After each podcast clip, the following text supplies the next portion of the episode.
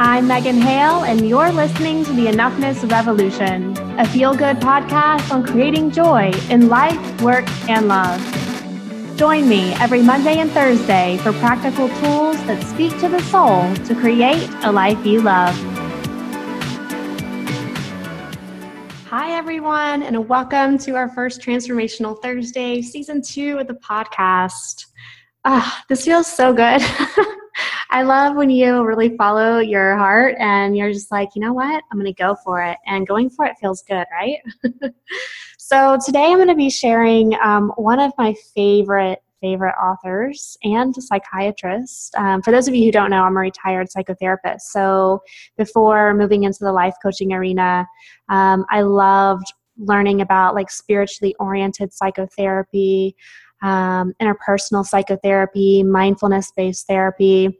So, a lot of my background as a life coach um, still leans on a lot of these theories because they're just part of who I am.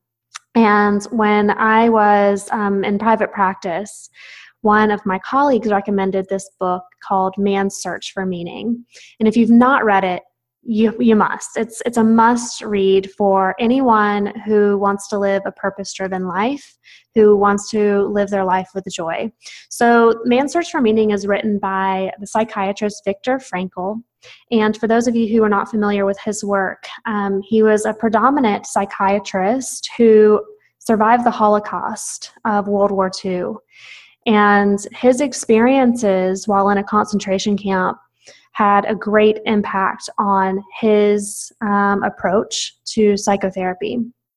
And, you know, imagine going through, I mean, I, I really can't even imagine going through what he went through. But as you read his book, he talks about the difference between those who survived the Holocaust and those who did not. And he noticed while in the concentration camps that those who were able to give meaning to their suffering, tended to survive this tragedy, while others who gave up hope, who couldn't find any meaning as to why they were going through this, they wouldn't make it. And so, after he spent years watching this unfold before him, um, it really impacted him to and challenged him i think to create meaning to what he was going through. And moving forward this whole philosophy really helped a lot of people as well. So where i wanted to start today is just reading an excerpt from this book and kind of talking a little bit more about this because I think that we can have a lot of judgment um, towards ourselves when we don't feel happy, when we don't feel fulfilled, when we don't feel grateful for all the things that we have. And I notice this a lot, especially when we're starting to open ourselves up to wanting more out of life. Sometimes we think that to want more means that we discredit what we already have. But I have found that that's not the case at all.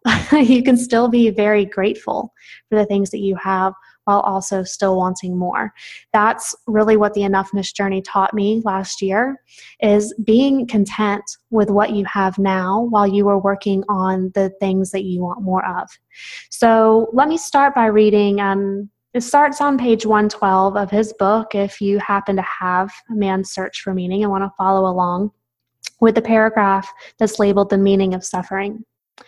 So he says, We must never forget that we may also find meaning in life, even when confronted with a hopeless situation, when facing a fate that cannot be changed. For what then matters is to bear witness to the uniquely human potential at its best, which is transform a personal tragedy into a triumph, to turn one's predicament into a human achievement. When we are no longer able to change a situation, we are challenged to change ourselves. Let me cite a clear cut example. Once an elderly general practitioner consulted me because of his severe depression. He could not overcome the loss of his wife, who had died two years before, and whom he had loved above all else. Now, how could I help him? What should I tell him? Well, I refrained from telling him anything, but instead confronted him with the question What would have happened, doctor, if you had died first, and your wife would have had to survive you? Oh, he said, for her, this would have been terrible, how she would have suffered. Whereupon I replied, You see, doctor, such a suffering has been spared her, and it was you who spared her this suffering. To be sure, at the price that now you have to survive and mourn her. He said no word but shook my hand and calmly left my office. In some way, suffering ceases to be suffering at the moment it finds a meaning, such as the meaning of a sacrifice. But let me make it perfectly clear that in no way is suffering necessary to find meaning. I only insist that meaning is possible even in spite of suffering, provided certainly that the suffering is unavoidable. If it were avoidable, however, the meaningful thing to do would be to remove its cause, be it psychological, biological, or political. To suffer unnecessarily is masochistic rather than heroic. Edith Weisskopf Joelson, before her death, professor of psychology at the University of Georgia, contended in her article on logotherapy, and logotherapy is uh, Dr. Frankl's form of therapy, that our current mental hygiene philosophy stresses the idea that people ought to be happy, that unhappiness is a symptom of maladjustment. Such a value system might be responsible for the fact that the burden of unavoid- unavoidable happiness, unavoidable unhappiness, I'm sorry, is increased by unhappiness about being unhappy. And in another paper, she expressed the hope for logotherapy that it may help counteract certain unhealthy trends in the present day culture of the United States, where the incurable sufferer is given very little opportunity to be proud of his suffering and to consider it ennobling rather than degrading, so that he is not only unhappy, but also ashamed of being unhappy. When I first read this book, this particular paragraph, the one about how we become unhappy because we aren't happy, so we're, we're basically judging our unhappiness, it really struck me because I think that in our culture, it is so encouraged for us to be happy. Be happy, as if it's all so simple. And when we're not happy, it's very easy for us to think that something is wrong with us, when in fact, unhappiness is a part of life. We will always have times where we are more happy than others, times where we go through moments of suffering. And I like that Dr. Frankl points out that to suffer, to, to choose to suffer, doesn't make a whole lot of sense. Um, it's actually masochistic. So we're, we're choosing to cause ourselves harm. But when we suffer from an unavoidable cause, such as the loss of a loved one, um, the loss of a relationship, um, missing out on an opportunity, grieving a dream. These are very normal reasons for us to be unhappy. And it doesn't mean that we're ungrateful. I think a lot of times we feel that when we're unhappy that we're not practicing gratitude. But it's important for us to grieve. And part of the grieving process is the feelings of unhappiness that coincide with it. But what I've also noticed is that even with unhappiness, there can still be joy. Joy is that undercurrent that allows us to see the beauty in life, situations, even the tragedies. It allows us to feel love even when we're hurting. Joy is something that can be very constant. It's kind of our way of life. It's almost like a pair of glasses that we put on and we look at the world through these lenses. Happiness, on the other hand, is usually created from things outside of ourselves. Um, when we get a job or when we have a success, when we reach a goal, um, when some when our child has a great achievement, this can make us very happy. But being joyful, on the other hand, is more of a constant state. It's it's how we perceive ourselves and how we perceive others, and always choosing joy, and in a way, always choosing love. So when I first read this book, it really made a whole lot of sense to me. And if you've ever gone through um, depression in your life, I'm sure this makes a whole lot of sense to you too. That when you feel unhappy, it can be like the breeding ground for us to judge ourselves even more. Like, we're not supposed to feel this way. What's wrong with you? Why do you feel unhappy? What do you have to be ungrateful for? and what this does it really discredits our emotional experience and especially the grief that is going on. So, I want to talk about grief for a moment because I think it shows up in our lives a lot more often than we think. Um, I think a lot of us are taught that grief shows up when uh, when someone dies or when we're going through the death process with someone. And grief shows up in all kinds of different ways. Um, you know, Danielle LaPorte one of uh, someone I deeply admire. I think of her as a mentor, really. Uh, she wrote this article about grieving a dream, and I really thought that it was brilliant because when we let go of anything, whether it's a vision that we had for our lives, um, whether it was a vision we had for the future of our relationship, there's going to be grief associated with that, that things did not turn out the way that you wanted them to. So, even going back to my birth story with Brax, there's grief involved because it didn't go the way that I thought that it was going to. It didn't go the way that I wanted it to go. And anytime that life does not turn out in accordance with our plans, there is going to be some grief involved. And I think what I've noticed in my own life that when I confront grief, when I allow it, when I embrace it, the unhappiness that is often associated with those times tends to move through a whole lot quicker and with a lot more ease. It's times when I am judging myself and I'm like, well, you should be over this by now, or this shouldn't be bothering you so much, or why are you so upset about this?